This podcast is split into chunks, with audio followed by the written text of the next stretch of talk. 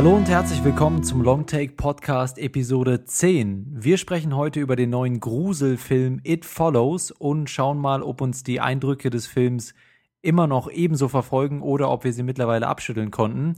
Mein Name ist Johannes und mit mir diskutiert heute wieder die komplette Top-Besetzung des Longtake-Podcasts, die vollständige A-Mannschaft, die Creme de la Creme der Podcast-Co-Moderatoren, die Speerspitze der jungen Generation deutscher Filmkritiker und zwei ausgewiesene Profis in Sachen Kartoffelgaren. Die Rede ist natürlich von Lukas M. Schönen guten Tag. Ähm, Dankeschön, schönen guten Tag. Und Herrn Lukas Kinomensch Bawenschik, Lukas B. Moin moin. Hallo, hallo. Also im Kartoffelgaren sind wir bestimmt Experten, aber du hast ja letzte Ausgabe schon bewiesen, dass du in einer Sache kein Experte bist, nämlich im Thema Nagetiere. Und deshalb habe ich extra für die Ausgabe für dich ein kleines Quiz vorbereitet. Okay. Das heißt, ich bin Nagetier bereit. Oder kein Nagetier? Ab jetzt. Okay, go. Waldmaus. Mm, äh, Nagetier. Richtig. Hermelin. Pff, kein Nagetier. Richtig. Biber. Nagetier. Richtig. Hamster. Nagetier. Richtig. Nacktmuhl. Kein Nagetier.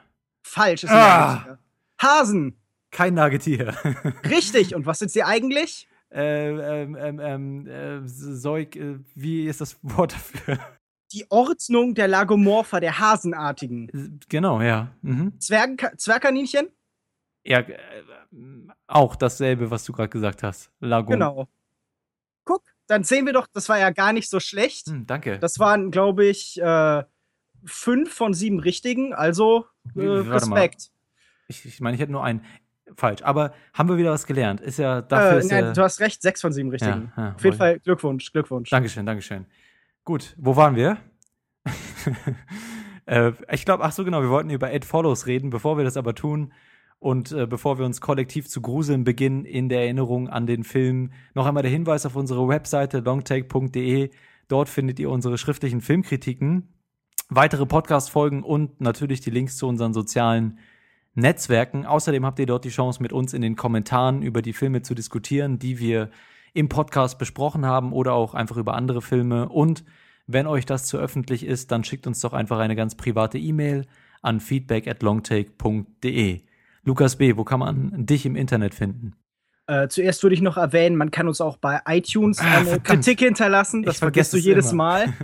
äh, deshalb bin ich ja da. Um, um, für so Formalien. Nee, und mich findet man unter at kinomensch auf facebook.de slash kinomensch, unter kinomensch punkt wordpress punkt com und auf kino-zeit punkt de.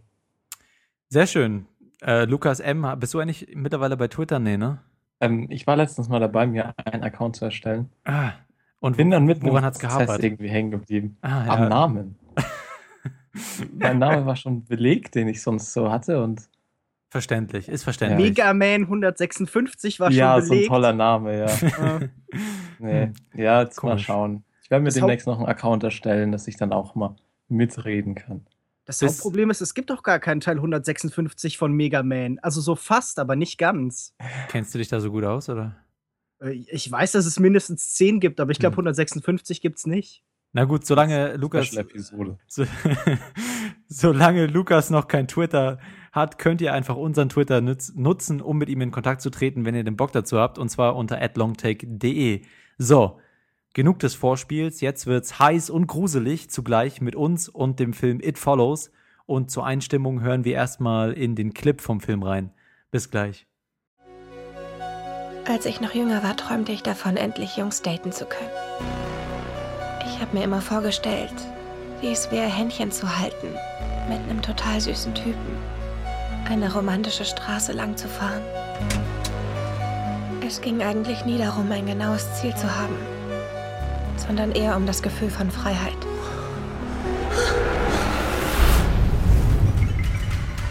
Jay, bist du wach? Was hast du vor? Du wirst mir das nicht glauben, aber du musst dir merken, was ich dir jetzt sage.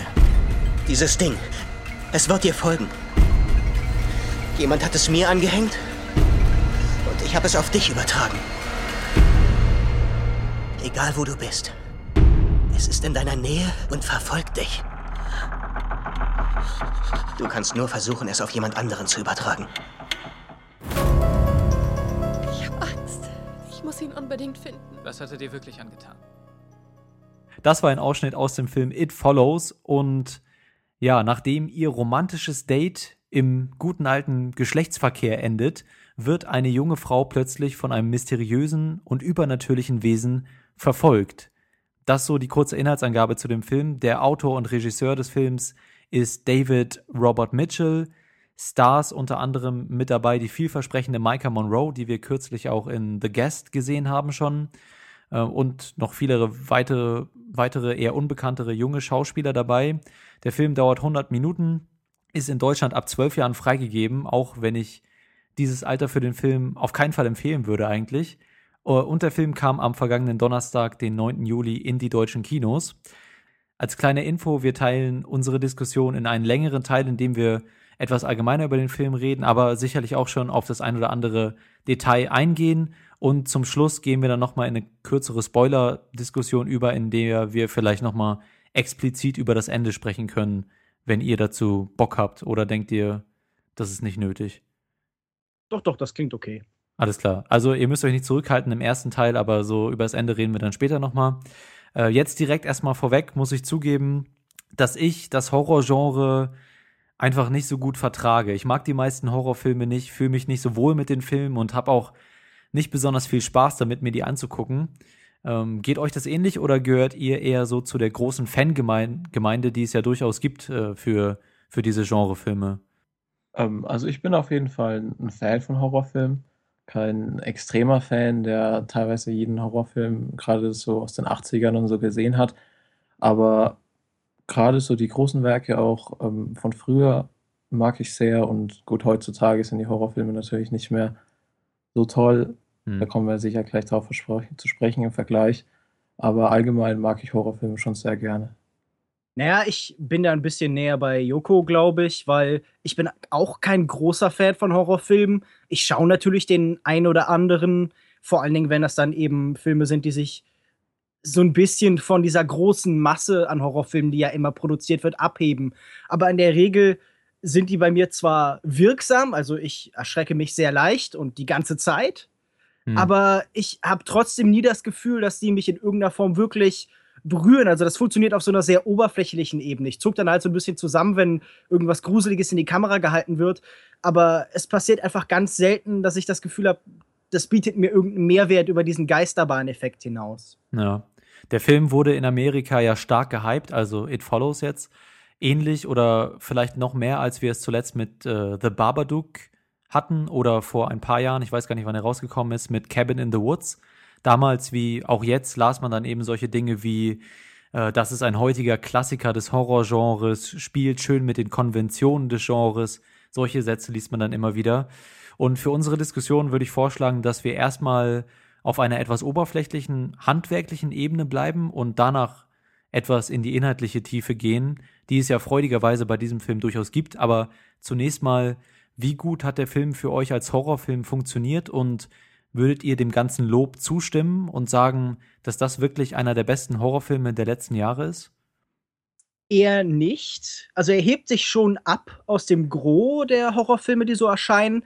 Aber ich glaube, das ist dann auch gleich der Grund, warum dieser Film gehypt worden ist. Weil das einfach ein Genre ist, in dem unfassbare Mengen von Müll produziert werden. Und dann stechen die wenigen, die dann halt mal ganz so gelungen sind, da tatsächlich sehr, sehr raus. Hm. Aber so ein bisschen habe ich das Gefühl, selbst wenn man mal die Nadel im Heuhaufen gefunden hat, hat man halt irgendwie immer noch eine Nadel. Und das ist ja auch nicht so super. Da tut man ja nicht viel mit. Ja, mit dem Hype hast du es ja gerade schon angesprochen. Und der lässt ja im Moment gar nicht nach. Also bei dem Kinostart, der startet jetzt bei uns, man liest äh, überall die Berichte, wie toll der Film noch ist. Ich glaube, ich weiß nicht, wo er seine Premiere hatte, auf jeden Fall ist er letztes Jahr bei uns auf dem Fantasy-Filmfest gelaufen, mhm. das erste Mal in Deutschland. Und da kamen ja dann schon diese extrem überschwänglichen Berichte, die neue Horrorrettung und äh, der beste Horrorfilm in den letzten zehn Jahren. Und ähm, ich meine, dem wird der Film auf keinen Fall gerecht. Man sieht ja auch so ein bisschen die Verzweiflung der, der Genre-Fans, wenn wenn da wirklich so aktiv gesucht wird nach dem Heiland, der alles rettet. Also ich meine, den Impuls hat ja jeder, also zum Beispiel irgendwie hatte ich den bei Mad Max für den Sommerblockbuster und das Actionkino oder so, aber ähm, wenn irgendwie ein Retter gesucht wird für das Horrorgenre, dann ist das halt ganz sicher nicht It Follows. Ja, ich glaube, man muss da sogar noch ein bisschen unterscheiden. Ich kann mir vorstellen, dass ein Großteil der Leute, die ins Kino gehen, um wirklich Horrorfilme zu sehen oder vielleicht auch nur Horrorfilme gucken im Kino, ich glaube, die finden den Film gar nicht so unfassbar gut. Also ich kann das jetzt nicht begründen, aber ich, ich kann es aus meiner Perspektive eben schildern. Ich bin auch jemand wie du, Lukas B., der sehr leicht von sowas zu kriegen ist. Ja, ich fühle mich da relativ schnell unwohl, ich erschrecke mich und finde das gar nicht toll. Aber ich muss sagen, dass der Film jetzt gar nicht so diese großen Schockmomente hatte und jetzt nicht ähm, total gruselig war, sodass ich das nicht mehr aushalten konnte oder nicht ertragen konnte. Ich fand, der Film war da schon relativ zurückhaltend, weswegen, also es ist wirklich weniger ein Horror-Schockfilm, sondern wirklich so ein Gruselfilm, der so mehr auf die Atmosphäre setzt, die einem quasi kontinuierlich so ein bisschen mit einem mulmigen Gefühl auf den Bauch drückt, aber weniger eben auf diese Schockmomente und Jumpscares und solche Sachen. Und ich könnte mir vorstellen, dass das vielleicht auch gerade Genrefans nicht so gefällt, weil sie das, was sie suchen im Kino, eben dann in, mit dem Film nicht wirklich bekommen. Das kann ja, ich schon nachvollziehen, ja. Den Gedanken. Das ist ja kein typischer Horrorfilm. Wo ich sofort bei dir ist zu sagen, es ist auf keinen Fall ein schlechter Film. Und gerade diese Stimmung, die Atmosphäre, die der Film erzeugt, dieses sehr Albtraumhafte auf eine, äh, ja, vor allem auch auf eine erzählerische Art und Weise, dieses sehr unzusammenhängende, Das, das ist schon recht wirksam. Also mhm. es ist schon ein stimmungsvoller voller Film. Auch irgendwie, wir werden da bestimmt noch ein bisschen mehr drüber sprechen. Der Soundtrack und die Kameraarbeit mhm. und so. Genau das Gleiche gab es ja damals auch beim Babadook, als äh, wirkliche Horrorfans sehr enttäuscht waren. Was habe ich gelesen? Langweilig, ist mehr ein Drama als ein Horrorfilm. Und mhm. das stimmt halt natürlich auch. Und wer hier richtiges Horror erwartet, wird wohl auch bei It Follows ein bisschen enttäuscht werden. Aber den Unterschied zu The Babadook sehe ich darin, dass der ja wirklich noch viel intensiver eben an den Figuren interessiert war tatsächlich und viel mehr irgendwie dieses Zwischenmenschliche, Interpersonelle erzählt hat. Und das fand ich halt, kam bei It Follows sehr kurz. Also das schien mir doch sehr, sehr ein nebensächlicher Gedanke zu sein. Ja, ich glaube auch, dass It Follows auch mehr so ein Film ist, der eben auf dieser Gruselebene funktioniert und dann auf einer Ebene der Metapher, nicht unbedingt auf einer zwischenmenschlichen Ebene oder einer Ebene mit realen Charakteren oder so, sondern eher auf einer abstrakteren Ebene vielleicht. Ich muss nochmal sagen, insgesamt hat mir der Film relativ gut gefallen. Ich weiß jetzt nicht, wie es bei euch beiden war. Also Lukas B. fand ihn, glaube ich, ganz okay. Lukas M., wie fand's, also so schon mal ein vorzeitiges Fazit, wie, wie hat dir der Film so gefallen? Ja, also mir hat er ganz gut gefallen. Ich hatte, meine Erwartungen waren ein bisschen zu hoch, was ja irgendwie klar ist, wenn man so extrem gehypt wird von allen Seiten. Aber ich habe ihn jetzt auch mittlerweile zweimal gesehen. Beim ersten Mal war ich doch ziemlich enttäuscht, obwohl mhm. er es mir schon so ein bisschen angetan hatte. Aber mittlerweile hat er mir ganz gut gefallen. Okay, wollte ich nur mal eben so, um die Front ein bisschen klar zu machen. Ansonsten, bevor wir auf die inhaltliche Ebene noch zu sprechen kommen, nochmal so Mh, ein bisschen über das Konzept des Horrorfilms und wie das eben hier verwendet wurde. Es gibt natürlich in jedem Horrorfilm gibt's das eine Monster oder manchmal vielleicht auch mehrere Monster, aber im Regelfall ist es meistens ein großes. Und ich fand das Konzept eben hier ganz interessant gelöst, dass es ähm, eben ein Monster war, also einfach das Konzept des Monsters, dass es sehr langsam unterwegs ist, aber ähm, im Endeffekt unaufhaltsam ist, aber eben es ist wirklich so eine konstante Bedrohung und man, man muss sich immer dessen bewusst sein. Aber wenn man auf das Monster trifft, ist es nicht unmittelbar das Ende, sondern man, man hat eine Chance, ja. Und dadurch, dass es eben sehr langsam ist. Und dieses Konzept des Monster, ich, wie gesagt, ich kenne mich in dem Horrorgenre nicht so aus, aber für mich war das schon so ein kleines Novum, was die ganze Sache ein bisschen interessant gemacht hat. Ich fand interessant, dass es als, als Kreatur so schwer zuzuordnen war. Es bewegte sich ja irgendwo zwischen so einem Geisterwesen und so was Dämonischem und irgendwie einer physikalischen Dimension, weil die meiste Zeit sahen Leute das nicht, sondern eben mhm. nur die eine Person. Aber tatsächlich konnten sie ja die Auswirkungen des Monsters irgendwie wahrnehmen. Ja. Und ich, ich fand das interessant, dass das Monster selbst nicht so wirklich zuordnenbar war. Aber wir werden ja gleich, wenn wir stärker so ein bisschen über die Metapher sprechen werden, auch feststellen, welche Qualität eben mhm. dieses Monster hat in der Hinsicht, dass es so, so schwer zuordnenbar ist. Ich finde, das ist nämlich gleichzeitig eine Stärke als auch eine Schwäche des Monsters. Mhm. Also dieses Gestaltwandlerische Wandlerische ist ja ganz gut eingesetzt worden, denke ich. Aber auch da hat mir vor allen Dingen so ein bisschen die Konsistenz gefehlt. Ich habe das Gefühl, manche der Sachen waren, manche der Inkarnationen des Monsters waren Versuche, so ein sehr klassisches Film-Horror-Monster zu erstellen, und andere waren der Versuch, eben eine persönliche Ebene mhm. der Figuren eben anzugreifen. Und diese Übergänge mh, hätte ich gern noch ein bisschen gewählter gesehen, und mir schien das so ein bisschen beliebig. Ja, wobei ich, ich weiß gar nicht, ob ich so dazu stimmen würde. Ich, ich glaube, ich bin mir jetzt nicht ganz sicher, ob ich mich richtig erinnere, aber ich glaube, es war so, dass es am Anfang eben eher Kreaturen waren, die ihr auf einer persönlichen Ebene fremd waren, aber die relativ angsteinflößend waren, und dass dann die persönliche Seite eher ein bisschen später ins Spiel gekommen ist. Und das ist vielleicht eine Entwicklung, die, die man sich so erklären konnte, dass das Monster eben so agiert, dass es erstmal, ja, also ich kann es mir schon irgendwie wie erklären, und um. mich hat es jetzt nicht so gestört. Naja, aber da würde ich halt sagen, wir sehen relativ früh das Monster ähm, in Form eines sehr nahen Verwandten von ihr, ja. die wahrscheinlich schon tot ist, die Großmutter. Und Ach so, später, war das ihre Großmutter? Das, so wie ich das uh, verstanden habe. Da hättest du sie aber erkannt, oder? Also naja, zu Hause sie hat war, sie hat doch sie auch erkannt, aus der Menschenmenge heraus, Ich habe das gar nicht so mitgekriegt. Nee, sie, war ja, sie hatte ja wirklich fast den direkten Kontakt mit ihr in der Schule. Ja. Und hat sie direkt gesehen, als sie dann weggelaufen ist. Und zu Hause meinte sie, dass sie eine alte Oma verfolgt hat. Ich glaube, ah, hm. wenn das wirklich ihre Großmutter gewesen wäre, dass das äh, schon genannt werden. Auf jeden Fall ja. hatte ich das, das Gefühl, im, das hat nicht unbedingt eine, eine gezielte Richtung hin zum immer stärker Persönlichen gehabt, sondern ist hm. so ein bisschen gesprungen. Also gerade spätere Formen, wie dieses seltsame Kind, das im Strand dann eben da war, oder diese, diese große Kreatur, ja. die ich übrigens so mit die beeindruckendste fand, neben ja. der in der ja. Küche, ähm, schien mir dann doch so ein bisschen stärker, ja, in, in so klassische Monsterformen, Tropen zu verfallen. Ja, Lukas M. als, als Horrorkenner unter uns dreien, wie hat dir das Monster gefallen, so das ganze Konzept?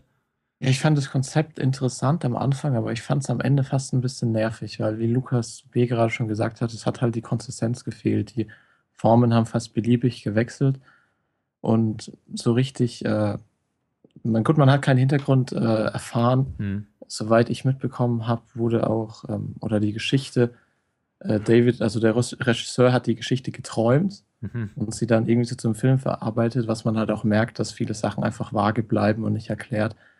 Aber ein bisschen mehr, ähm, ja, also einfach nur mit dem Monster zum Beispiel. Ich denke, wir kommen nachher drauf. Das ist jetzt ein bisschen früh, wenn ich davon rede, aber hm. gab es ein paar Sachen, die mich schon sehr gestört haben. Okay, also ich muss euch da ein bisschen widersprechen, weil ich fand es eigentlich ganz angenehm. Also ich hatte es so eigentlich so empfunden, dass es relativ konstante Regeln war. Also der Film hat relativ früh ganz offen die Regeln dargelegt, nach denen jetzt gespielt wird.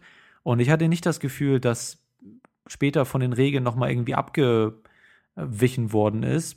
Deswegen fand ich das eigentlich in meinem Empfinden ganz gut, dass, ähm, dass wirklich die ganze Zeit die, die Regeln befolgt wurden und dementsprechend der Zuschauer auch immer sich selber ausrechnen konnte, wie die Lage gerade ist, wie gefährlich das ist, oder ähm, dadurch, dass die Regeln eben bekannt waren und etabliert wurden und gleich geblieben sind, hatte ich das Gefühl, dass der Regisseur bessere Kontrolle hatte über gruselige Momente oder in den Momenten, in denen er eine gruselige Atmosphäre schaffen wollte, und Momenten, in, in denen er den, dem Zuschauer vielleicht eine kleine Pause gönnen möchte und ein bisschen Erleichterung. Hatte ich das Gefühl, dass durch diese relativ klaren Regeln das auch relativ gut funktioniert hat. Also vielleicht ein bisschen anders als euer Empfinden da. Naja, ich würde jetzt argumentieren, dass es so ein bisschen in der Logik des Films angelegt ist, dass nichts wirklich so klaren Regeln folgt. Es geht ja, ja, es gibt ja immer diese Abwägung zwischen Monstern, die klar definiert sind in ihren Regeln, und Monstern, die sehr wenig greifbar sind, die halt dadurch äh, zum, zum besonderen Horror eben verleiten, dass man sie nicht einordnen kann, dass sie eben in keine Kategorie passen.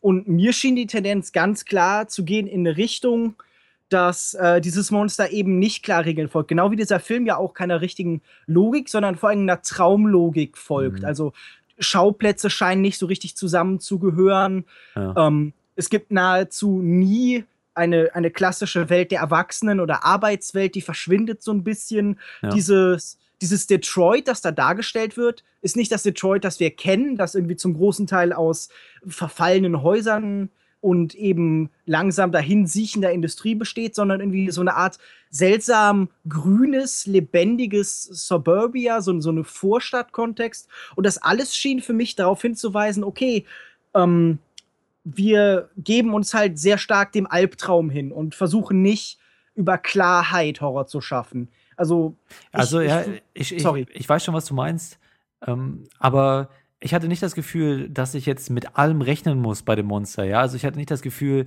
das kann sich jetzt, das kann auf einmal fliegen oder Gedanken beeinflussen oder so. Ich fand schon, dass allein die Regeln des Monsters, wie das Monster sich seinem Opfer nähert, fand ich relativ klar. Ich hatte da nicht, und kam ja auch bis zum Schluss nicht, außer dass es dann halt mal die Form wechselt, aber das waren jetzt ja keine, ähm, na gut, am Ende kriegt man dann vielleicht noch mal, zeigt es auch, dass es auch, ähm, gegenüber anderen Menschen vielleicht schädlich sein kann. Aber ich fand schon, insgesamt war das relativ konsistent. Deswegen kann ich die Kritik nicht ganz so nachvollziehen. Aber was du gerade angesprochen hast mit dem, oder auch was Lukas M. meinte, als du gerade gesagt hast, dass es ein Traum nachempfunden wurde, ist mir jetzt so gerade eingefallen, passte das ganz gut wirklich mit diesen Schnitten, mit den Szenenwechseln, die teilweise ein bisschen abrupt waren, aber was ja auch nicht traumunähnlich ist, ja, dass wirklich abrupt teilweise die Szene gewechselt wird oder die, die Story sich plötzlich an einem anderen Punkt befindet, relativ schnell.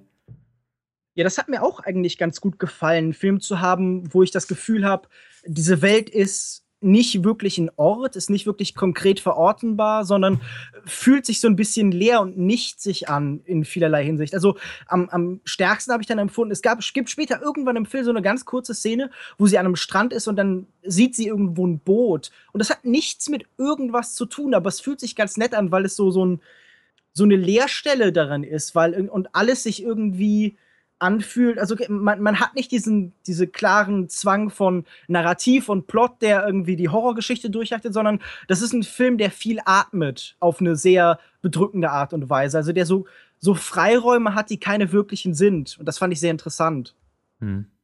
Es gibt ja immer wieder diese kurzen Pausen, wo der Film dann ein bisschen zur Ruhe kommt, wo sich einfach äh ich überlege gerade, Jay heißt sie, oder? Mit ja, Jay Jay heißt die Hauptfigur. Mit ihren äh, Freundinnen und Freunden trifft. Und der, da kommt dann auch so ein bisschen das Gefühl immer durch von, ähm, ich weiß nicht, ob ihr den kennt, von Mitchells erstem Film. So einer Coming-of-Age-Story. Ja. Auf jeden äh, Fall. Irgendwas mit Sleepover, Teenager. Genau, ja. Ähm, ich habe den Namen auch nicht mehr ganz im Kopf. Auf jeden Fall merkt man das halt dann schon ein bisschen so, dass die Coming-of-Age-Story da durchkommt. Und das funktioniert auch ganz gut, weil die Darsteller eigentlich, auch wenn man sie kaum kennt, immer durchwegs sympathisch sind. Und insgesamt funktioniert der Mix, finde ich, gut, dass der Film halt auch immer mal diese kurzen Phasen hat, wo es dann ein bisschen äh, downslowt, ohne jetzt äh, die Spannung rauszunehmen, mhm. weil selbst in den Momenten ist immer diese bedrückende Grundstimmung noch da. Ja, sehe ich genauso, ja. Der, ähm, ganz kurze Anmerkung, der, der Film, der letzte Film heißt The Myth of the American Sleepover, und eine zweite Anmerkung, downslowt ist, glaube ich, kein Wort. ähm, ja, ich, es tut mir wirklich leid. Ich habe gerade noch ein Wort äh, Die gesucht. Guten alten Anglizismen. Ich bin ein großer Verfechter der Anglizismen. Ich brauche sie auch immer wieder. Ich kann auch einfach sagen, dass der Film nicht in seiner, seiner Spannung, in seinem Tempo runterfährt.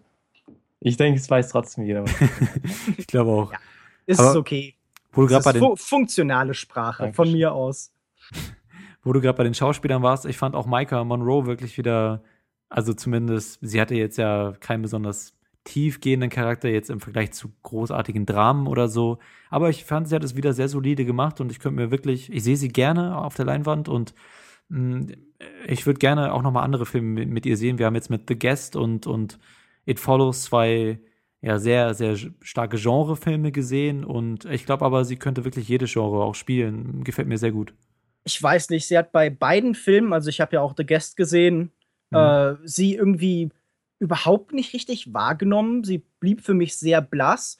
Und auch jetzt mit der Rolle hat sie irgendwie überhaupt keine richtigen Akzente gesetzt. Also das ist, war schon alles ganz solide gespielt. Mhm. Aber ich spüre da halt nicht wirklich eine Leinwandpräsenz, keine klare eigene Identität irgendwie über diese Rolle hinaus, die sie gespielt hat.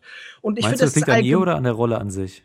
Ich finde, ich, ich denke, es liegt auch stark an den Rollen, die halt irgendwie so sehr beliebige Teenager ja, sind. Genau. Das hat mich allgemein so ein bisschen gestört. Da kann man ja noch kurz drüber sprechen.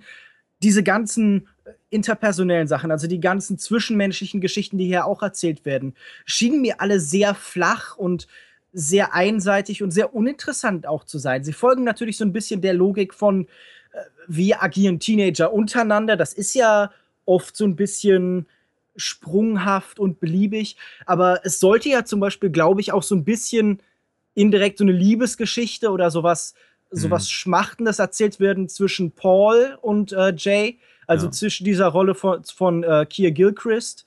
Und ich fand, das hat überhaupt nicht funktioniert. Er wurde ja so ein bisschen aufgestellt als so ein, ja, so ein bisschen so ein, so ein Weichei, so ein Schwächling, mhm.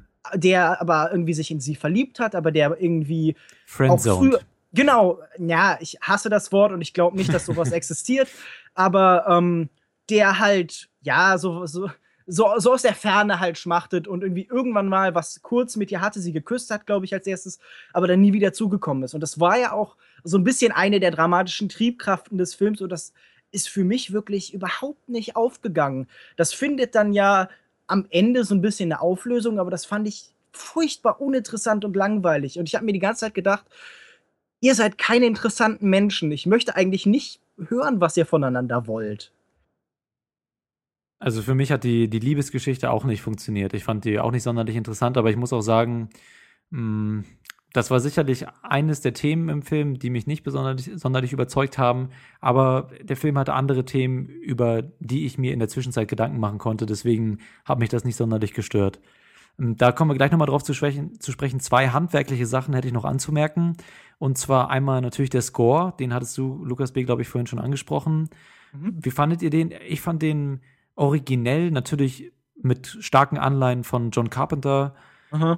Gerade Halloween. Genau. Ähm, ich fand ihn teilweise ein bisschen zu aufdringlich. Er hat mir eigentlich überwiegend gut gefallen, teilweise ein bisschen zu aufdringlich, fand ich. Ich weiß nicht. Ich finde ja, Soundtrack kann, wenn er richtig eingesetzt wird, gar nicht aufdringlich genug sein. Ich mag das, wenn hm, Soundtrack ja. tatsächlich Szenen übernimmt und irgendwie in seinem Rhythmus und in seinem äh, in seinen Klangfarben halt mitbestimmt, wie erzählt wird und was erzählt wird. Aber dafür ähm, war er mir dann nicht, dafür war er mir nicht mh, speziell genug. Dafür war es, weiß ich nicht. Aber gut, red, sorry, ich hatte dich unterbrochen. Oh. Nein, nein, das, der, der kommt ja von äh, Disasterpeace, wenn ich äh, das richtig in Erinnerung habe, der jetzt irgendwie den ersten großen Soundtrack irgendwie geliefert hat. Also der hat vorhin, glaube ich, bis jetzt für Videospiele wie, äh, wie Fates von Phil Fish äh, den Soundtrack gemacht. Und er hatte auch hier ja was stark elektronisches, videospielhaftes, aber ich mochte das ganz gern, weil er in diesem fließern, fließenden, wabernden John Carpenter elektronischen ganz gut halt die Atmosphäre dieses Films unterstützt hat. Also es ist sicher jetzt irgendwie nicht der, der beste Soundtrack irgendwie der letzten fünf Jahre oder so, aber es gibt dem Film auf jeden Fall eine sehr starke eigene Identität. Ich mochte den. Mir hat der Soundtrack auch echt gut gefallen und es war auch einer der Aspekte, warum der Film so gut funktioniert hat, wie er eben funktioniert hat. Aufdringlich fand ich ihn nicht. Ähm, ich fand ihn eigentlich mehr im Hintergrund, hat er agiert. Ähm, Klar, originell vielleicht für, heut, für heutige Zeit, in den achtzigern gerade John Carpenter-Filme nicht besonders, mhm. aber zusammen mit der ähm, guten Kamera ist das wirklich die zwei Gründe, warum der Film mir so gut gefallen hat. Ja. Genau, die Kamera wäre dann jetzt auch das Zweite, worauf ich noch zu sprechen kommen wollte. Wolltest du noch was sagen, Lukas B.? Nein, nein, auch nur zur Kamera. Ach so, ja gut, da können wir gleich äh, das auch noch abschließen und zwar natürlich das, was am ähm, ja, direkt auffällt, ist, sind eben immer die dreihundertsechzig Grad Einstellungen, in denen die, die Szene etabliert wird, oftmals. Mhm.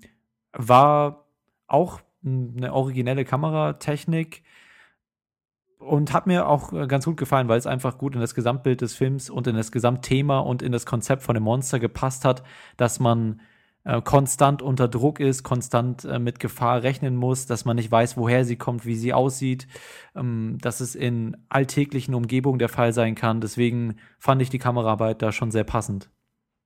Naja, die Kamera hat ja auch so ein bisschen die Rolle des Zuschauers mit übernommen und so ein bisschen angefangen, die Umgebung so abzutasten, abzusuchen, mhm. immer so ein bisschen hin und her zu schauen, immer in dieser, genau dieser, diese Kreisbewegung, mit der der Film ja auch einsteigt, die ja auch der Film in der Form, also in seiner Erzählform öfter ein bisschen übernimmt. Ich mochte halt dieses Gleitende, ich mochte, wie stark die Kamera zur eigenen Figur geworden ist, die wie so ein zusätzlicher Freund aus diesem Freundeskreis immer mit denen unterwegs ist. Und gerade diese... Hättest du dir einen Longtake gewünscht? Den ganzen Film naja, als Longtake. Ja, es gab ja durchaus ein paar Longtakes. Ja, stimmt. Ähm, ja, glaube ich auch gerade zu Beginn, auch mit einem genau. kleinen Longtake äh, geöffnet. Ja. Und ich mochte halt auch dieses gleitende Absuchende, diese Wechsel zwischen, zwischen subjektiver und objektiver Kameraperspektive, die ja den Horrorfilm oft auszeichnet. Also dieser Blick von außen, der irgendwie so ein bisschen so was Unsicheres gibt. Das war schon alles sehr gut. Das ist, glaube ich, der Kameramann, der vorher ähm, John Dies at the End gemacht hat, den ich von der Kameraarbeit ja ganz furchtbar fand. Deshalb äh, habe ich das Gefühl, okay, dieser Mensch kann doch tatsächlich was und bin gespannt, was der in Zukunft so macht. Ich komme, ich, äh, ich hoffe, der kommt so ein bisschen aus der Horror-Nische irgendwann raus. Ja, vor allem auch die äh, Vielfältigkeit in der Kamera, dass es wirklich viele verschiedene Einstellungen gab, viel mit dem ähm, dreihundertsechzig Grad und äh, wie die Kamera eben sich mitgedreht hat, als sie zum Beispiel da an den Stuhl gefesselt war. Dann gab es öfters mal so Bildschärfewechsel, was auch eins zu eins aus Halloween hätte übernommen sein können. Und ich fand das wirklich toll gemacht, alles. Ja. Eine Einstellung, die ich, glaube ich, noch mal rausheben möchte, oder, oder zwei, die mir sogar einfallen. Einmal die ähm, Szene mit dem Rollstuhl, in der ähm, die Hauptfigur eben im Rollstuhl sitzt und die hm, Kamera so relativ frontal befestigt ist dann und dann so eine Fahrt mitmacht. Und ja, stimmt, ja. Das fand ich irgendwie eine sehr eindrucksvolle Szene in, in, seiner, in ihrer Gesamtheit, in seiner Gesamtheit. Und eine, die mir noch im Kopf geblieben ist, ist auch äh, sehr früh im Film, denn wir beginnen den Film ja tatsächlich mit einem anderen Mädchen, das nicht zur Handlung gehört. Das ist beim Horrorfilm, kommt das ja schon mal vor, dass man auch Menschen sieht, die äh, dann später nicht mehr auftauchen. Mhm. Und es gibt dann so eine Einstellung am Strand, die so ein bisschen versucht, irgendwie ihre Angst und ihre Verlorenheit einzufangen, die ich halt wirklich sehr, sehr gelungen fand, die ich von den Lichtstimmungen, die da gewirkt haben, auch ja, stimmt, äh, ja. überzeugend fand. Allgemein ein Horrorfilm, der viele im, am, im, am Tag spielt, im Hellen, was ja auch nicht üblich ist. Ja. Eine Einstellung, die mir jetzt gerade noch einfällt, ähm, um nochmal auf dieses Konzept des Monsters zurückzukommen. Ich glaube, es gab da eine Szene, äh, wo die Gruppe von Jugendlichen unterwegs ist und dann sind sie irgendwie an der Schule, um etwas herauszufinden. Und dann fahren sie am Ende von dieser Schule wieder weg.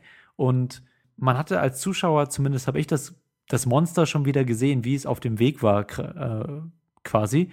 Ähm, aber es wurde dann gar nicht mehr thematisiert von den Hauptdarstellern.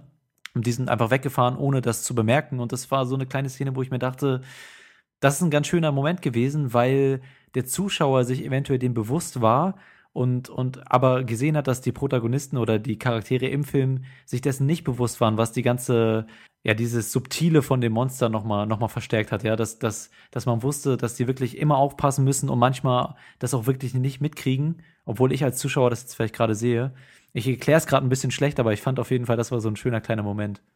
Ja, die, die Kamera unterstützt halt sehr gut den Ansatz des Films, nur punktuell eben auf diese klassischen Jumpscares, diese, diese Geisterbahn-Effekte zu setzen und viel stärker eben auf Spannung, auf so eine Anspannung, die eben dabei bleibt. Und das ist auch gerade in der Kameraarbeit, glaube ich, sehr, sehr gut gelungen.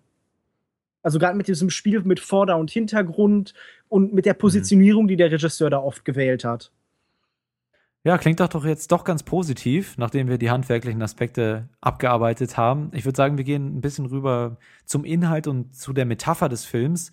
Und ja, wir kommen, wir kommen nicht drum rum, darüber zu reden. Das Konzept von der Biene und dem Blümchen. Ihr wisst, wovon ich rede? Sex. Nein. Okay, also der Film baut ja... Von gehört. Der Film baut ja auf dem Konzept von Sex auf, so...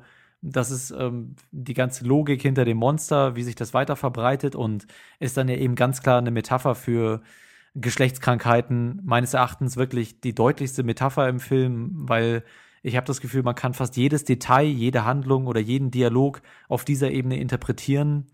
Themen, die da deutlich angesprochen werden, sind, sind eben Unachtsamkeit versus Achtsamkeit, Akzeptanz und Realisation der Krankheit versus das nicht wahrhaben wollen und natürlich die Gefahr, die da mitschwingt und die Hilflosigkeit, auch wenn man ja dieser Krankheit dann ausgesetzt ist, das ist da alles relativ deutlich für mich mitgeschwungen. Es ist jetzt nicht eins zu eins zu übertragen, aber ich fand, die Metapher war schon relativ deutlich. Geht das euch nicht so? Also ich hätte sonst auch eine zweite Metapher, mit der ich weitermachen könnte. Nein, nein, also ich bin da sofort bei dir, das schwingt auf jeden Fall darin mit. Ich weiß nicht, ob ich das so besonders interessant fand oder besonders nee, nee, da stimme ich überzeugend mhm. umgesetzt. Ich stimme dir dazu. Ich fand das, äh, es war die deutlichere, aber die uninteressantere Metapher von den beiden. Ich sage einfach mal die zweite und dann könnt ihr vielleicht noch was dazu sagen. Die zweite war so ein bisschen äh, auch die interessantere für mich, mit der ich mich dann auch mehr auseinandergesetzt habe während des Films. Und zwar äh, eben dieses ganze Konzept und die Geschichte als Metapher für natürlich Coming of Age, das Erwachsenwerden und für den Umgang mit dem plötzlichen Ernst des Lebens, der von nun an nie wieder schwinden wird und immer in verschiedenen Formen wieder auftreten wird und auch, also der Umgang mit diesen schwierigen Situationen, die man dann als, als erwachsener Mensch vielleicht, mh, mit denen man sich auseinandersetzen muss und auch eventuell eine kleine Metapher für psychische Altlasten, die, Altlasten, die man so aus der Vergangenheit mit sich rumschleppt und äh, mit denen man dann immer wieder konfrontiert wird, innerlich vielleicht. Mh, das war so das Zweite, was mir, was mir als Metapher aufgefallen ist. Ist in meinen Augen auch die wesentlich bessere Metapher. Natürlich, das mit den Geschlechtskrankheiten ist nicht von der Hand zu weisen. Das ist das Erste, was so offensichtlich wird. Allerdings finde ich das mit den ähm, Problemen vom Älterwerden und so, wenn man drüber nachdenkt, auch passender. Es wäre ja einleuchtend, das so einzubauen, weil tatsächlich ja in dem Film auch Erwachsene äh, quasi nicht vorkommen. Die einzigen erwachsenen Formen, die wir so richtig präsent haben, sind eben die Formen, die das Monster einnimmt, bis eben auf irgendwie kleine Gegenbeispiele. Es ist fast so eine, so eine Charlie-Brown-Welt, wo Erwachsene irgendwie einfach nicht stattfinden. Und wenn, dann sind sie irgendwie unverständlich und fremd. Und ähm, das ist bestimmt ganz interessant.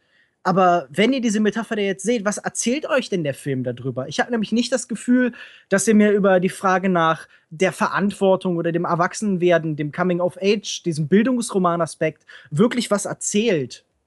Zuerst mal war ich lange Zeit überrascht, dass ein Horrorfilm diese Thematik angeht. Das finde ich erstmal grundsätzlich lobenswert, dass ich in einem Horrorfilm etwas geboten bekomme, über das ich wirklich ernsthaft mir ein bisschen Gedanken machen kann während des Films und vielleicht ein bisschen was interpretieren kann. Das hat man nicht so häufig. Wir hatten ja vorhin auch schon gesagt, bei Babadook war das auch so. Und auch da könnte man diskutieren, wie effektiv letztendlich die Metapher wirklich war. Und ich glaube, der Film hat auch so ein bisschen das Problem, gerade mit dem Ende. Da war ich kein so großer Fan von, weder aus Plotsicht noch aus metaphorischer Sicht, weil ich auch nicht so genau ähm, betiteln ähm, konnte, was mir der Film mir dann genau sagen will, beziehungsweise. Auf welches Ende beziehst du dich denn jetzt? Auf dieses Finale in, der, in dem Schwimmhallen-Kontext oder auf diese letzte Einstellung? Also, ersteres würde ich mich eher plottechnisch beziehen. Da hat mir nicht gut gefallen. Und dann die letzte Einstellung ist ja noch mal so ist, glaube ich, so die letzte Pointe auch der, der Metapher und die hat mir auch nicht sonderlich viel gegeben. Ich würde übrigens auch gern noch irgendwie noch so eine dritte Sichtweise und, und eine vierte vielleicht sogar auf das Ganze dazufügen, nämlich, ich glaube, darüber hinaus ist es auch ein Film, der so ein bisschen sich mit der typischen amerikanischen Prüderie beschäftigt, also mit dieser äh, antisexuellen Haltung, die da noch vielfach gilt. Mhm. Ähm, gerade in Horrorfilmen wird ja ganz oft erzählt, jeder kennt ja dieses klassische Klischee des Teenagers, der stirbt, nachdem er Sex hat. Und hier ist es ja zum einen mhm. auch so, andererseits ist Sex ja auch die Rettung. Aber Trotzdem be- bedeutungsvoller ist Sex ist die Rettung, ne? Also mhm. Ja, genau. Es ist, es ist so, wenn man, wenn man möchte, kann man da ja durchaus auch so ein, so ein äh, christliches Enthaltsamkeitsthema drin sehen. Aber allgemein würde ich als viertes Thema auch noch anführen. Ich glaube, es ist auch so ein bisschen, schwingt da immer mit, die allgemeine Auseinandersetzung mit dem Tod als etwas, dem man nie entfliehen kann, das ja. man so weit von sich wegschiebt wie möglich, mit dem man sich auch nicht beschäftigen möchte, aber das einem immer folgt, das immer präsent ist und das auch jederzeit hinter einem sein kann. Also der Tod kann uns ja wirklich jederzeit treffen. Mhm. Und da ist eben auch so ein bisschen so ein Vergänglichkeits- so ein Vanitas-Motiv eben. Die Metapher mit dem Tod habe ich äh, auf Reddit mal gelesen und fand es doch ganz interessant. Aber ähm, im Endeffekt ist es natürlich ein Film, wo sich die Metapher jetzt nicht besonders ähm, aufdringlich ist oder dem, dem Zuschauer aufdrückt.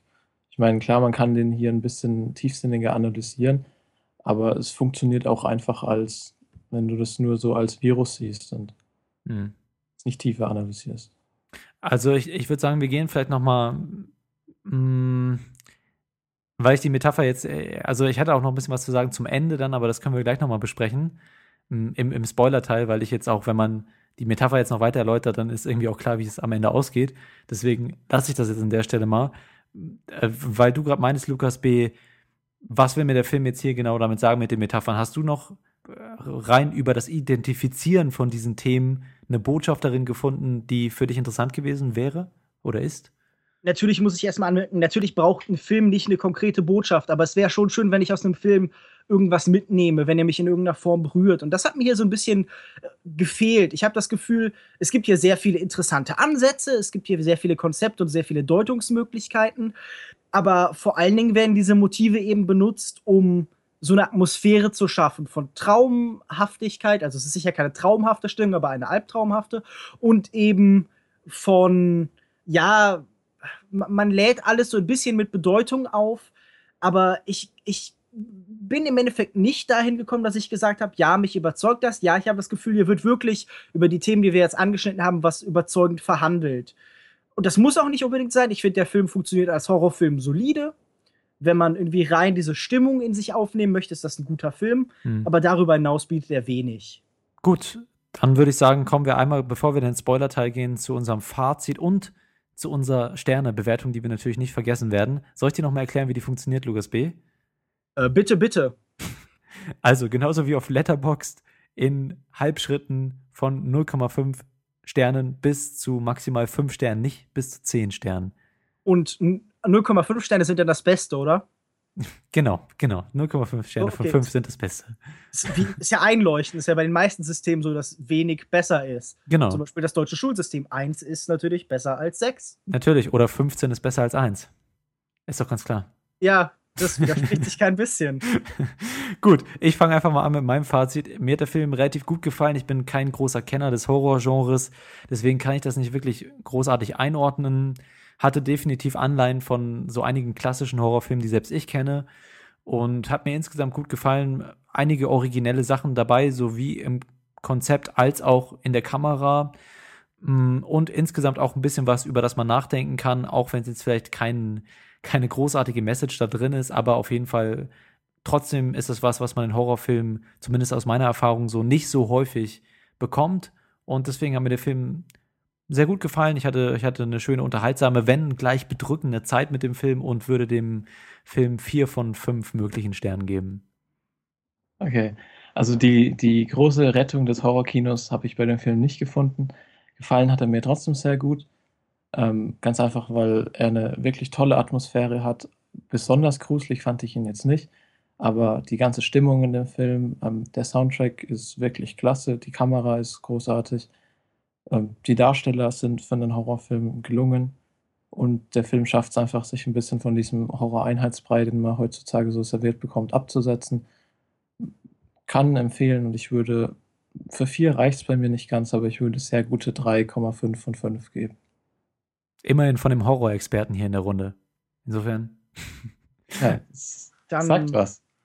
Sag ich mal das kritischste Fazit dazu. Ich würde sagen, don't believe the hype. Der Film ist bei weitem nicht so gut, wie er in großen Teilen der Kritik gemacht wird. Ich halte ihn für sehr überschätzt. Es ist ein Film, der sicher handwerklich gute Ansätze hat, der aber damit nicht besonders viel Interessantes macht, der auf so einer reinen emotionalen, atmosphärischen, eben auf so einem unmittelbaren Kinogefühl sicher nicht schlecht ist, aber darüber hinaus einfach wenig bietet. Für den Soundtrack kann man auch gern die C D kaufen. Für die Kamera kann man sich vielleicht irgendwie die Kamera kaufen. Eine Kamera kaufen und damit selber äh, interessante und schöne Aufnahmen machen. Aber diesen Film muss man einfach nicht sehen. Und ich vergebe zwei Komma fünf von fünf Sternen. Ist doch ganz interessant. Hier haben wir nicht das ganze Spektrum, aber schon ein recht breites Spektrum abgedeckt. Ich glaube, meine gute Bewertung ist auch einfach aus meinen schlechten Erfahrungen mit anderen Horrorfilmen entstanden. Aber ich stehe jetzt mal dazu. Und, und bleib dabei, und wir gehen jetzt. Ich, ich finde das nur einfach komisch. Ich meine, wenn, keine Ahnung, jemand dich irgendwie dreimal schlägt und dir dann einmal einen Lutscher gibt, dann macht es den Lutscher doch nicht besser. Sondern ich weiß das, nicht, subjektiv gesehen vielleicht schon. Ich meine, das ist natürlich dann eine positive Überraschung. Du denkst dir, okay, nicht auf Maul bekommen und noch einen Lutscher dazu, ja, das ist natürlich super. Aber das macht diesen Lutscher halt nicht, nicht zum zu, Ferrari. Genau. Die klassisch selbe Kategorie, Lutscher und Ferrari. Ja, du hast schon recht. Vielleicht bin ich selber auch ein bisschen zu gehypt, aber irgendwie hat er mir gefallen.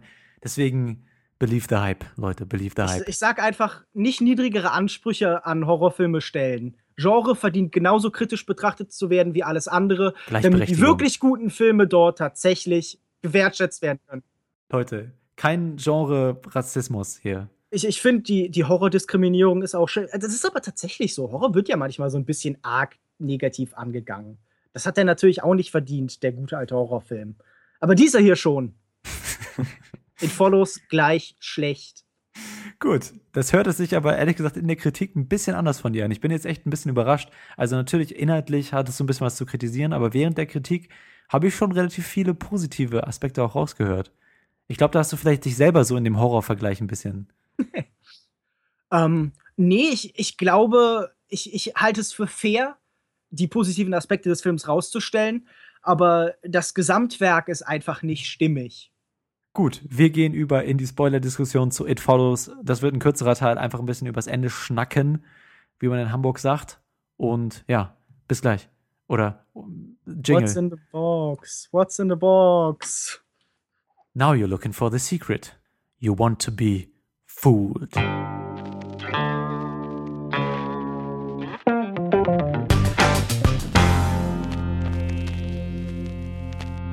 Alright, herzlich willkommen in der Spoiler-Sektion, lieber Zuhörer. Sie hören nun alle wichtigen Plot-Details des Endes von It Follows, das mir nicht so gut gefallen hat, weil mh, ja, es hat einfach nicht sonderlich gut die ganze Geschichte abgerundet und aufgelöst, fand ich. Und es war so ein bisschen, ich hatte dann relativ ausgeprägtes Stirnrunzeln im Gesicht, ins Gesicht geschrieben. Und ja, also ab der Sache, im Prinzip ab dem Satz, als Paul sagt, "Do you trust me?" und dann mit seiner genialen Schwimmbadidee um die Ecke kommt, fand ich. Also das ist natürlich der großartigste Plan aller Zeiten. Dann lass uns in ein Schwimmbad fahren, das Viech mit Sachen bewerfen und äh, wir haben eine Pistole dabei. Aber äh, ich habe ein Interview mit dem Regisseur gelesen, genau über dieses Ende, der gemeint hat, es ging darum darzustellen, dass es eben Kinder sind, die einen Plan aushecken, der eben nicht besonders gut ist, der nicht überzeugend ist. Das war gewollt, dass dieser Plan sich dumm anfühlt. Das ist auf jeden Fall gut rübergekommen. äh, ja, fand ich auch. Also ich habe es auch gelesen und äh, fand auch, dass es, ja, wenn er das so rüberbringen wollte, dann hat es irgendwie auch funktioniert, auch diese ganzen Sachen da an, an, an den Beckenrand zu legen. Aber das habe ich auch nicht verstanden, weil, also jetzt mal auf einer ganz pingeligen Ebene, warum haben sie da diese Sachen an den Beckenrand gelegt? Ich meine, sie haben es am Ende doch nicht mehr benutzt. Ich hatte das Gefühl, sie wollten, wollten sie sie elektrisieren oder wollten sie das Monster elektrisieren mit diesem Gerät? Schon das Monster. Aber das haben sie ja gar nicht mehr versucht am Ende. Ich finde, der, der Aufbau dieser letzten Szene war so ein bisschen wie so ein Videospiel-Bosskampf. So Gegenstände, die dann eingesetzt werden können. Und ich glaube, ursprünglich war der Gedanke, dieses Monster eben mit diesen elektronischen Geräten zu schocken. Ja. Ähm, Warum man dann irgendwie so Sachen wie eine Schreibmaschine oder sowas da ausgerechnet mitnimmt, okay. Elektronische ähm, Schreibmaschine. Ja, aber trotzdem, also ich, ist, da ist doch jetzt nicht viel Saft drauf, oder? Auf jeden Fall. Ich glaube, das funktioniert das sowieso nicht. Das würde, glaube ich, eh nicht funktionieren. Das hat ja alles eh nicht funktioniert, aber ohnehin, ähm, dies, dieser, dieser Schauplatz des öffentlichen Schwimmbads ist ja, glaube ich, ein ganz gern gesehener Finalort für Horrorfilme. Ich muss denken an uh, Let the Right One In. Und ich musste denken, ich glaube, an einem der Final Destination-Teile hm. ist, sind sie am Ende in einem Schwimmbad oder ich weiß nicht. Aber auf jeden Fall ähm, ist das ja okay, weil das ist so ein anonymer Ort, der halt so, ein, so einen Ausdruck von Verlorenheit allem gibt. Und irgendwie diese Kulisse selbst war ja auch ganz eindrucksvoll. Ja. Aber es hatte was, was sehr Albernes. Es gab dem so ein bisschen was Cartoonhaftes, diese herumfliegenden Gegenstände. Und das ist ja, glaube ich, eine Schwäche, die Horrorfilme oft haben. Horrorfilme sind immer auf der Suche nach dem richtigen Finale. Aber Horrorfilme erzählen sich ja über, über Stimmung und Horror. Und wenn das Finale dann eine Action-Szene ist, dann bricht das total aus diesem Film raus. Das ist okay im Fall von ähm, Cabin in the Woods, wo das ja ausgelegt war auf diesen großen Ausbruch, auf diese Explosion von Eindrücken. Sehr Aber in, in, in einem Film wie The Conjuring oder eben auch hier wirkt es einfach vollkommen deplatziert. Ich wusste ja nicht, dass er tatsächlich darstellen will, dass die Idee dumm ist. Mich hat es halt ein bisschen genervt, weil den ganzen Film über handeln die Charaktere eben nicht so dumm und naiv, wie man es halt aus vielen anderen Horrorfilmen kennt. Also natürlich würde jetzt hier auch keiner einen Preis für seine klugen Handlungen verdienen, mhm. aber das erwartet man bei so einem Film ja auch nicht. Und da ist halt dann das Ende doch schon ein, was anderes. Man also wenn ja sie da Toaster sagen. in so einen riesen Becken reinschmeißen, ist dann schon ein bisschen too much. Man könnte ja vielleicht argumentieren, der Regisseur versteckt sich so ein bisschen hinter der Dummheit seiner Figuren. Das ist ja so ein Gedanke, den es irgendwie bei Kritikern öfter gibt. Wenn jemand in Büchern oder in Filmen halt mit dummen Hauptfiguren erzählt, dann tut er das, um eben seine eigenen Probleme, bestimmte Sachen mhm. auszudrücken oder bestimmte Sachen richtig zu erklären, äh, zu übertünchen, zu über... zu überschatten. Und das hatte ich hier einfach als Eindruck sehr stark. Er versteckt sich hinter dieser Kinderausrede so ein bisschen. Ja, das sind Teenager, aber Teenager sind doch auch nicht geistig behindert in der Regel, sondern Teenager sind doch immer noch in der Lage zu überlegen, selbst wenn sie so eine Bedrohungssituation haben, dass das nicht viel bringt, in ein scheiß Schwimmbad zu fahren und mit Toastern zu werfen. Das ist für ja. nichts die Probleme. Wobei... Ja, es, es hat den Film jetzt nicht unfassbar geschmälert für mich, weil ich jetzt auch nicht das, den, den großen Wurf am Ende erwartet habe und wirklich mh, den Film über sehr die Atmosphäre genossen habe, sofern man das genießen kann auf einer bestimmten, auf einem bestimmten Level. Und deswegen hat es mich jetzt nicht so gestört. Aber, äh, aber es war schon irgendwie dumm und dämlich. Und dann danach kommt ja die Szene. Darf ich noch kurz ja. eine Sache dazwischen ja, sagen? Hm? Ähm, es gibt ja tatsächlich am Ende auch so eine Entwicklung, dass eben Paul doch noch tatsächlich eben seine angehimmelte Jay bekommt. Genau. Und das fand ich sehr, sehr kurios, weil du hast ja schon von dahin erzählt, dass das ist so eine seltsame Friendzone-Geschichte, so ein komisches Anschmachten und dass man ihn einfach dafür, dass er dann irgendwie immer dabei ist, ihn doch noch belohnen muss mit der weiblichen Hauptfigur. Das finde ich irgendwie sehr, sehr komisch als Ansatz. Ich habe zwischen diesen beiden überhaupt nichts gespürt. Und dass dann auf mhm. einmal dieses notwendige Bild, dass irgendwie, ach ja, da ist halt ein Typ und da ist ein genau. Mädchen, also kriegt er die irgendwann, dass das sich dann doch noch in so, so klassische Muster verfallen musste. Ich glaub, es fand war, ich dann doch sehr, sehr ärgerlich. Ich glaube, es war auch einfach ein Weg, diese Metapher irgendwie am Ende noch zu einem runden Ende zu bringen oder eine Bedeutung zu geben, ja. dass gesagt werden kann, ja, wenn du auf den lieben, dich unterstützenden Jungen hörst, äh, der wirklich was für dich empfindet und Mit, mit dem ist es okay, dann ähm, bedeutungsvollen Sex zu haben und dann zusammen wird alles gut. Ey, das ist doch wirklich, das ist doch sowas amerikanisch-konservatives. Die können gleich auch alle noch ihren Chastity-Ring tragen und sagen, bis zur Ehe keinen Sex und dann, dann wird man auch von dem bösen Monster gerottet. Das ist wirklich diese Bigotterie aus den U S A. Das ist doch furchtbar. Wobei, ja, auch mit dem Endbild, auf das ich gerade noch mal zu sprechen kommen wollte, wurde ja auch gesagt, das war jetzt nicht die Lösung dafür. Die Gefahr ist immer noch da, ne? Oh. Bloß, dass sie jetzt eben vielleicht zu zweit da durchgehen und wobei vorher sind sie zu fünf da durchgegangen und haben es nicht gebacken gekriegt. Aber gut. Allgemein könnte man noch mal ganz kurz, wenn dieser der Exkurs erlaubt ist, so ein bisschen darüber reden, wie eben Sexualität in dem Film eingesetzt wird. Denn als eine Metapher, die wir jetzt noch nicht so besprochen haben, ist, dass es auch so ein bisschen immer sexuelle Gewalt in diesem Monster mitschwingt. Also ich glaube, äh, Greg, dieser mhm. Nachbar, der, der gegenüber wohnt, wird ja im wahrsten Sinne des Wortes, sorry, wenn das jetzt von der Wortwahl harsch ist, von seiner Mutter tot. Alter. Also, wir, ja, das, wir sehen das in dieser Szene. das das ist so ein, du weißt, dass ich das jetzt bei iTunes als explizit eintragen muss? Entschuldigung, war das vorher noch nicht so? Nee. Dann sage ich jetzt noch dreimal. Du kannst okay, es ja von mir aus zählen, das, das, ja. Du kannst es, mhm. genau, du kannst von mir aus ja piepen. Sehr gut, äh, fahre fort. Ähm, mit angemessener Wortwahl. Und ich fand das einfach merkwürdig, dass das immer mitschwingt, aber dass mit der Thematik auch nur, ja, dass das nur so vage als Symbol in den Raum geworfen wird. So, ja, ja, so ein bisschen, was hat das ja auch mit sexueller Gewalt zu tun? Ich weiß nicht, das war vollkommen willkürlich. Ja, Lukas, ähm, wie stehst du zu sexueller ja, Gewalt? Oh, ich weiß. Jetzt kann ich nur was Falsches sagen, oder? Nein, nein, sorry, das sollte auch, also ich möchte damit auch niemanden in die Bredouille bringen. Man kann sich doch da jetzt nicht falsch zu äußern. Ich hatte nur den Eindruck, dass das so ein bisschen, dass das was bedeuten sollte, aber dann einfach sehr Selbstzweck war auch wieder. Ich weiß nicht, mir ist das gar nicht so als, als vordergründiges Thema aufgefallen, weil irgendwie das Ganze dann doch eher im Hintergrund, also natürlich ist es die einzige Art, wie sie den Virus, Dämon oder was es auch immer sein soll, weitergeben können, aber es wird nie wirklich in den Mittelpunkt gestellt.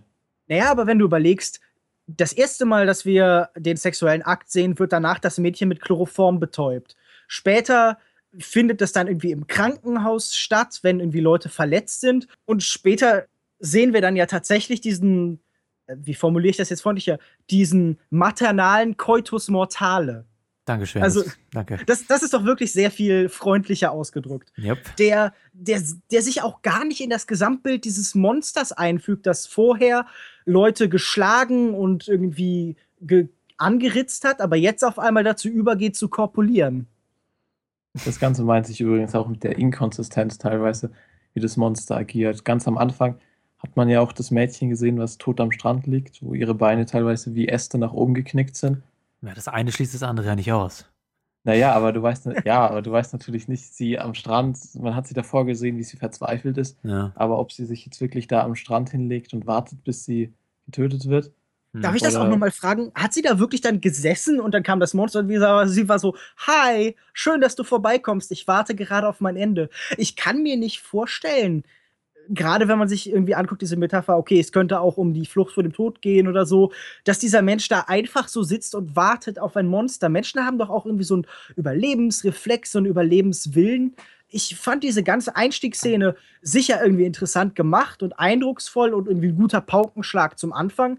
Aber wenn man so ein bisschen drüber nachdenkt, viel Sinn ergibt sie ja nicht. Ja, ja. Das war auch so mein Problem. Und ich meine, man sieht das Monster ja auch teilweise verschieden agieren am Strand. Jetzt zieht es dann erstmal Jay an den Haaren, während andere anscheinend sofort sterben. Hm. Ja, also mich, ey, ganz ehrlich, bei solch, bei Horrorfilmen erwarte ich viel, viel mehr Logiklöcher, als ich hier gesehen habe. Deswegen hat mich das jetzt nicht unfassbar gestört. Das ist ja immer so. Also, also vielleicht ist es, man kann ja auch nicht sagen, das ist immer so, deswegen ist es nicht schlecht. Kann natürlich auch in jedem Film schlecht sein. Ist bei einem Großteil von Horrorfilmen auch sicherlich so. Aber ich, mich hat es jetzt nicht gestört. Das ist häufiger so, dass Monster eben immer erst so ein bisschen spielen möchten mit ihrer Beute, ne? Und das war eben hier auch wieder teilweise so der Fall. Ich würde halt sagen, das passt aber zu ein bisschen zu etwas, das du ja durchaus kritikwürdig fandst, nämlich diese letzte Einstellung, also wenn ich die kurz beschreiben darf, hm. sie ist dann am Ende mit Paul zusammen und man läuft gemeinsam eben durch diese Vorstadtstraße und hält Hand in Hand und im Hintergrund taucht irgendwie eine Figur auf, die nicht im Fokus der Kamera ist, sondern unbestimmt ist. Und die Implikation ist natürlich, okay, es ist nicht sicher, ob das Monster hier immer noch sie verfolgt, ob sie irgendwie tatsächlich irgendwas abgewandt haben oder ob sie auf ewig um, hinter die Schulter gucken müssen oder auf ewig unsicher sind. Hm. Und ähm, für mich passte dieses ambivalente, am ehesten sogar unentschlossene Ende sehr gut zum restlichen Film, der sich nie wirklich festlegen will, der nie Position zu irgendwas bezieht, der so ein bisschen rückgratlos vor sich hin wabert, wenn ich das so, so sagen darf. Darfst also ich fand so sagen. Das Ende okay, ich fand das in Ordnung, das ambivalent zu beenden, aber es fügte sich in einen sehr unbefriedigenden Film, äh, unbefriedigenden Film mit einem unbefriedigenden Ende ein. Äh, habt ihr ansonsten noch irgendwas beizutragen zum Spoilerteil, irgendeine spezielle Szene oder so, über die ihr reden wolltet? Was mir vorhin noch eingefallen ist, ihr habt euch ja beide anscheinend ein bisschen über Metaphern Gedanken gemacht, mhm. ähm, was ich immer wieder gelesen habe, und zwar die Rolle von Wasser in dem Film. Man sieht sie teilweise ja auch immer in ihrem Pool schwimmen. Irgendwann mhm. ist dann der Pool ausgelaufen. Ich konnte mir selbst jetzt noch nicht so wirklich viel drunter vorstellen. Habt ihr euch da mal drüber nachgedacht, oder? Da habe ich mir jetzt noch keine Gedanken drüber gemacht. Aber da kann natürlich durchaus was drin sein. Äh, keine Ahnung. Ich ja, ich, ich, ich kann es jetzt auch nicht interpretieren. Jetzt, wo ich drüber nachdenke, gibt es auf jeden Fall mehrere Motive damit. Es könnte mhm. natürlich dann auch wiederum, dass das Ende im Schwimmbad damit ja. reinspielt. Wo ja auch, ähm, da gab es ja auch dieses ähm, recht eindrucksvolle, die recht eindrucksvolle Einstellung mit dem Blut in, in, in, in dem Schwimmbecken, was auf jeden Fall optisch sehr schön war. Äh, aber so ansonsten die Funktion des Wassers. Ja, wir, wir müssen halt auch einfach nochmal hervorheben, ein Film wird ja nicht dadurch gut, dass er irgendwie Metaphern benutzt oder die besonders interessant einsetzt, ja. sondern ein Film wird dadurch gut, dass er halt eben äh, von dem, was der Regisseur macht, gut ist. Und hier sind einfach zu viele Entscheidungen getroffen worden, mit denen ich wenig anfangen kann. Ich habe das Gefühl, es ist insgesamt kein besonders ergiebiger Film. Mhm. Und darüber, dass wir jetzt hier so ein bisschen nebulos stöch- stochern, einen Großteil der Zeit, spricht ja auch dafür, dass der Film irgendwie, ja, nie wirklich zur Klarheit kommt. Was ja aber auch nicht unbedingt schlecht sein muss, weil ich habe es ja vorhin schon mal gesagt, auch ohne diese ganzen Metaphern, wenn man nicht drüber nachdenken will. Für mich hat er zumindest funktioniert als ein sehr atmosphärischer, kleiner Horrorstreif. Darauf können wir uns ja eigentlich, glaube ich, im Endeffekt alle einigen. Wer einen, wer einen soliden, stimmungsvollen, handwerklich gut gemachten Horrorfilm äh, sehen möchte, der mhm. kann mit It Follows überhaupt nichts falsch machen. Gruselfilm, ich würde es Gruselfilm nennen, weil es wirklich, Horrorfilm ist schon fast nicht mehr ganz, ganz akkurat, würde ich sagen, als Beschreibung. Aber wo ziehst du denn die Grenze zwischen Horror und Grusel? Ja, ich würde das eine, ich habe das irgendwann mal letztens für die, für die Leute, die es kennen, bei Rocket Beans T V gesehen. Äh, der liebe Colin Gable, der ein Moderator von denen ist, ein großer Horrorfan. Und der hat auch so ein bisschen die Unterscheidung ähm, gezogen, dass es eben Horrorfilme gibt, die wirklich schockieren und einem wirklich ähm, die Angst in die Hose treiben quasi, äh, formuliere ich es mal. Und es gibt dann Gruselfilme, die eben auf dieser atmosphärischen Ebene ein bedrückendes Gefühl erzeugen und weniger auf diese Schockeffekte und, und Schockmomente setzen. Und da würde ich die einfach, so würde ich es unterscheiden. Dann will ich einfach argumentieren, das ist ein sehr, sehr nutzloser, sehr unpräziser Begriff. Horror bedeutet ja eigentlich nichts anderes als Erschrecken, Grausen oder sowas in der Richtung. Ja, irgendwie von seinem lateinischen Wortstamm. Horror und Grauen sind keine Begriffe, die man sinnvoll trennen kann. Ich weiß, welche mhm. Trennung er meint, nämlich dieses Genre von geisterbahnhaften Jumpscare, wir springen dir ins Gesicht Filmen. Und eben dem Versuch, Stimmung und psychologischen Horror aufzubauen. Aber zu sagen, der Unterschied ist zwischen Grusel- und Horrorfilm, ja, gut, ist also wirklich unsinnig. Du kannst dir gerne noch mal eine sprachwissenschaftliche, bessere Variante davon überlegen, wie du, wie du die beiden nennen willst. Aber die thematische Trennung finde ich sinnvoll, oder nicht? Doch klar, diese inhaltliche Trennung kann ich verstehen, auch wenn sie wahrscheinlich die Trennlinie nicht so eindeutig ja, verläuft, wie man das in der Regel denkt. Ja. Gut, dann zum Schluss, wir hatten unser Fazit ja schon gezogen. Vielleicht nochmal so ein kleines Ranking, weil ja alle auf Ranking stehen. Cabin in the Woods, Babadook, It Follows und Spring war jetzt auch so ein Film, der, den habe ich noch nicht gesehen. Ich weiß nicht, ob ihr den beide schon gesehen habt? Fragezeichen? Nein. Was? Spring? Genau, ja. Du hattest den schon gesehen. Ja, den habe ich gesehen. Du kannst ja auch noch Spring mit reinnehmen, weil der ja auch so als ganz guter Horrorfilm in dem Jahr jetzt hier beschrieben wurde. Also Cabin in the Woods, Babadook, It Follows und für dich noch Spring, äh, in welcher Reihenfolge von der Qualität her anordnen? Ähm. Oh. Okay, ich, ich, ihr könnt kurz überlegen, dann fange ich kurz an. Ich mache Cabin in the Woods, It Follows, Babadook, Spring habe ich nicht gesehen. Babadook war mir das Kind einfach ein bisschen zu nervig, ehrlich gesagt. Wobei ich die Metapher, glaube ich, ein bisschen m, deutlicher definiert da fand in dem Film. Aber It Follows hat mir trotzdem einfach vom handwerklich ein bisschen besser noch gefallen. Okay. Ähm, ich würde sagen Spring, Babadook, It Follows, Cabin in the Woods. Huh, ähm, dann würde ich sagen, ja, erst alle und dann ein bisschen darunter äh, It Follows. Da okay. könnte ich jetzt keine klare Unterscheidung machen. Die haben alle eigene Qualitäten gehabt. Warst du nicht begeistert von Cabin in the Woods, als du ihn gesehen doch, hast? Doch, doch, ich habe durchaus ich hab Spaß mit ihm gehabt. Das ist ein sehr netter, sehr lustiger Film. Mhm. Na gut, kann man vielleicht auch nicht so vergleichen. Ich wollte mal so ein bisschen das Ranking der, der, der Horrorfilme ziehen oder im weitesten Sinne Horrorfilme, die so in den letzten Jahren am meisten Aufsehen erregt haben. Aber okay, ist jetzt nicht so was unbedingt Eindeutiges bei rausgekommen, außer dass äh, Lucas M. Spring zuerst genannt hat, dann den müsste man sich dann vielleicht auch noch mal ansehen. Hat er schon einen deutschen Kinostart? Ich weiß gar nicht, ob der hier überhaupt rauskommt. Ich weiß es nicht, weil man kann den, glaube ich, schon kaufen, wenn man irgendwie in Amerika auf Blu-ray oder in England. Mhm. Na gut. Zu importieren und zu Hause schon. Okay, cool. Vielleicht besprechen wir den ja auch noch mal in irgendwelchen ähm, nächsten Ausgaben. Nächste Woche in der Ausgabe. Ich, ich tue mich immer ein bisschen schwer damit, ähm, Prognosen darüber zu treffen, was wir in der nächsten Woche besprechen, weil wir es so selten einhalten oder dann doch irgendeinen anderen Film nehmen. Aber wir hatten ja diese Woche schon geplant, zumindest Underdog oder White God, äh, wie der Film heißt auf Englisch, mh, zu besprechen. Das machen wir dann vielleicht nächste Woche, vielleicht in Kombination mit Man and Chicken oder einem anderen Film oder vielleicht auch nur Underdog. Wir werden sehen.